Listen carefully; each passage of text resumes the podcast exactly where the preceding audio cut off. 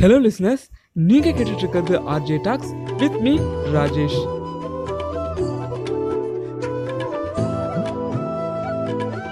நான் என்னோட சைல்ட்ஹுட்ல இருந்து வில்லேஜில் தான் வளர்ந்தேன்.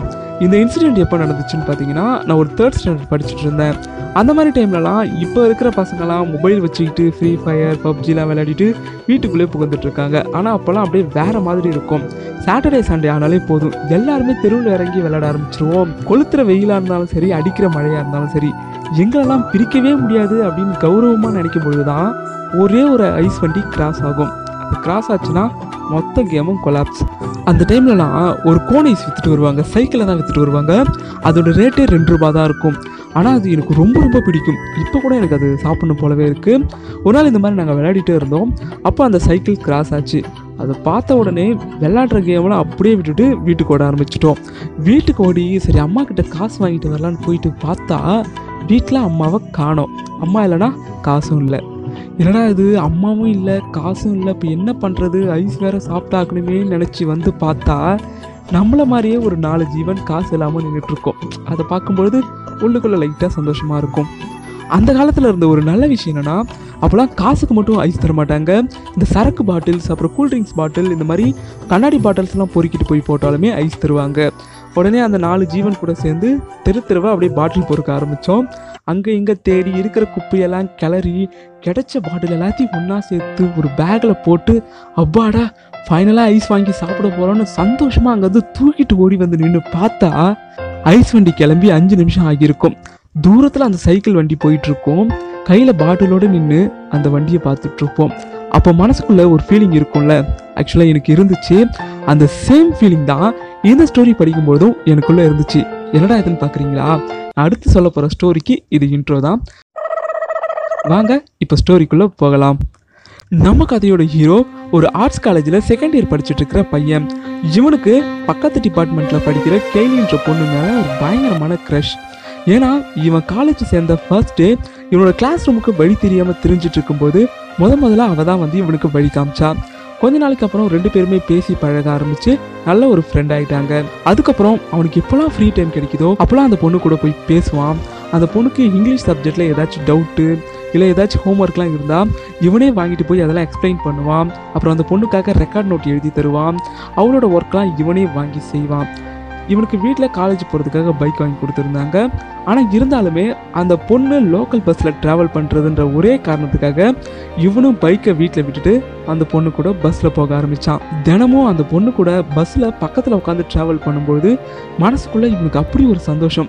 காலேஜே லீவ் போடணும்னு நினச்சாலும் இந்த பொண்ணு கூட பஸ்ஸில் போகணுமேன்றதுக்காகவே லீவ் போடாமல் டெய்லியுமே காலேஜ் போக ஆரம்பித்தான் அந்த பொண்ணு கூட ரெகுலராக பேசும்பொழுது தான் ஒரு விஷயத்தை இவன் தெரிஞ்சுக்கிறான். அந்த பொண்ணுக்கு மியூசிக் மேலே பயங்கரமாக இன்ட்ரெஸ்ட் இருக்குது ஏதாச்சும் ஒரு மியூசிக் கான்சர்ட்லாம் பார்க்கணுன்னு ஆசைப்படுதுன்னு இவன் தெரிஞ்சுக்கிறான். இதுக்காக என்ன பண்ணுறான் ஒரு நாள் கண்டிப்பாக இவளை நம்ம மியூசிக் கான்சர்ட் கூப்பிட்டு போகணும் அப்படின்னு நினைக்கிறான். அவன் எதிர்பார்த்த அந்த டேவும் வருது. ஒரு மிகப்பெரிய மியூசிக் கான்சர்ட் அவங்க ஊரில் வைக்க போகிறாங்கன்னு சொல்லி ஒரு போஸ்டரை பார்க்குறான். அந்த போஸ்டரில் இருந்த டேட்டை பார்த்துட்டு அவனுக்கு இன்னும் சந்தோஷமாயிடுது. ஏன்னா எந்த டேட்டில் அந்த ஊரில் மியூசிக் கான்சர்ட் வைக்கிறாங்களோ அதே டேட்டில் தான் அந்த பொண்ணோட பர்த்டேவும் வருது. எப்படியாச்சும் இவளை இந்த ஷோவுக்கு கூப்பிட்டு போயிட்டு இம்ப்ரெஸ் பண்ணிடணும் அப்படின்னு நினைக்கிறான். ஆனால் அந்த ஷோவோட டிக்கெட் ப்ரைஸ் பார்த்தீங்கன்னா பயங்கர எக்ஸ்பென்சிவாக இருக்குது இருந்தாலும் பரவாயில்லன்னு சொல்லி பார்ட் டைமில் ஜாபுக்கெலாம் போய் எப்படியோ காசு சேர்த்து அந்த ஷோவுக்கான டிக்கெட்டையும் இவன் வாங்கிடுறான். ஃபைனலாக அந்த பொண்ணோட பர்த்டேவும் வருது. அந்த பொண்ணுக்காக கடைக்கு போயிட்டு ஒரு க்ரீட்டிங் கார்டை வாங்கி அந்த க்ரீட்டிங் கார்டில் தன்னோட மனசில் இருக்கிறது எல்லாத்தையுமே ஒரு கவிதையாகவே எழுதி அந்த க்ரீட்டிங் கார்டையும் இந்த ரெண்டு டிக்கெட்டையுமே ஒரு கவருக்குள்ளே வச்சு அந்த பொண்ணுக்கு பர்த்டே கிஃப்டாக ப்ரெசென்ட் பண்ணுறான் அந்த பொண்ணு அந்த கிஃப்டை வாங்கி பார்த்துட்டு சிரிக்கிறா. அவளுக்குள்ள அப்படி ஒரு சந்தோஷம். உடனே இவனை கட்டி பிடிச்சி தேங்க்ஸ் சொல்கிறா அட் த சேம் டைம் இவனுக்கு அப்படியே வயிற்றுக்குள்ளே பட்டாம்பூச்சி பறக்குது அப்படியே வானத்தில் பறக்கிற மாதிரி இருக்கிற சந்தோஷமாயிடுறான். அதுக்கப்புறம் அந்த பொண்ணு பாய் சொல்லிட்டு அங்கேருந்து கிளம்பிடுறா. இவனும் அதே வைப்பில் வீட்டுக்கு போயிட்டு ஈகராக வெயிட் பண்ணுறான் எப்போடா ஈவினிங் ஆகும்? எப்போ அவள் கூட நம்ம கான்செப்டுக்கு போகலாம் அப்படின்னு சொல்லி வெயிட் பண்ணிகிட்டே இருக்கான்.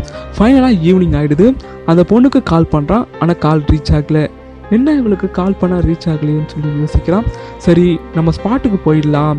அதுக்கப்புறம் எதுவாக இருந்தாலும் பார்த்துக்கலாம்னு சொல்லி கிளம்பி அந்த ஷோ நடக்கிற இடத்துக்கு இவன் போயிடுறான். அந்த ஸ்பாட்டுக்கு போனதுக்கப்புறம் அகைன் அந்த பொண்ணுக்கு கால் பண்ணுறான் கால் பண்ணதுமே அந்த பொண்ணு அட்டன் பண்ணி என்னாச்சு? என்ன கால் பண்ணியிருக்க அப்படின்னு சொல்லி கேட்குறா எங்கே இருக்க நீ? ஷோ ஆரம்பிக்க போகுது. நான் உன்னை பிக் பண்ண வரட்டுமா? அப்படின்னு சொல்லி இவன் கேட்குறான் பதிலுக்கு அந்த பொண்ணும் நீ எதுக்கு இங்கே வர?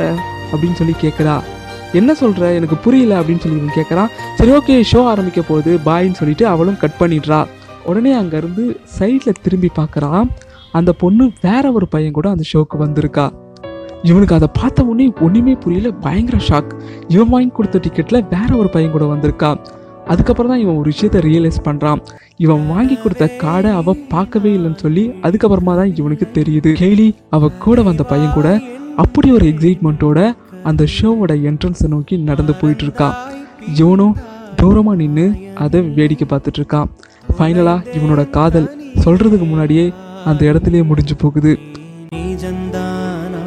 இல்லை நிழல்தானா? பதில் கேட்கிறேன் கிடைக்காதா? நம் ஞாபகங்கள் அதை நினைத்திருப்பேன். என்னை தேடி so moral of the story என்னன்னா நம்ம குடும்பத்துக்கு இதெல்லாம் தேவையா கோபி? பொம்பளை சோக்கு கேக்குதா கோபி?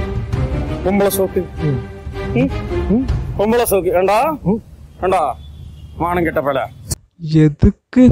இந்த ஸ்டோரியை படிக்கும்பொழுது எனக்கு பயங்கர டச்சிங்காகவும் இருந்துச்சு. ஒரு பக்கம் லைட்டாக சிரிப்பாகவும் இருந்துச்சு. ஸோ இன்ட்ரெஸ்டிங்காக இருந்ததுனால தான் உங்ககிட்ட ஷேர் பண்ணேன். உங்களுக்கும் இது என்டர்டைன்மெண்ட்டாக இருந்திருக்கும்னு நினைக்கிறேன். கூடிய சீக்கிரமே ஒரு இன்ட்ரெஸ்டிங் ஸ்டோரியோட வந்து உங்களை மீட் பண்ணுறேன் until then see you from Rajesh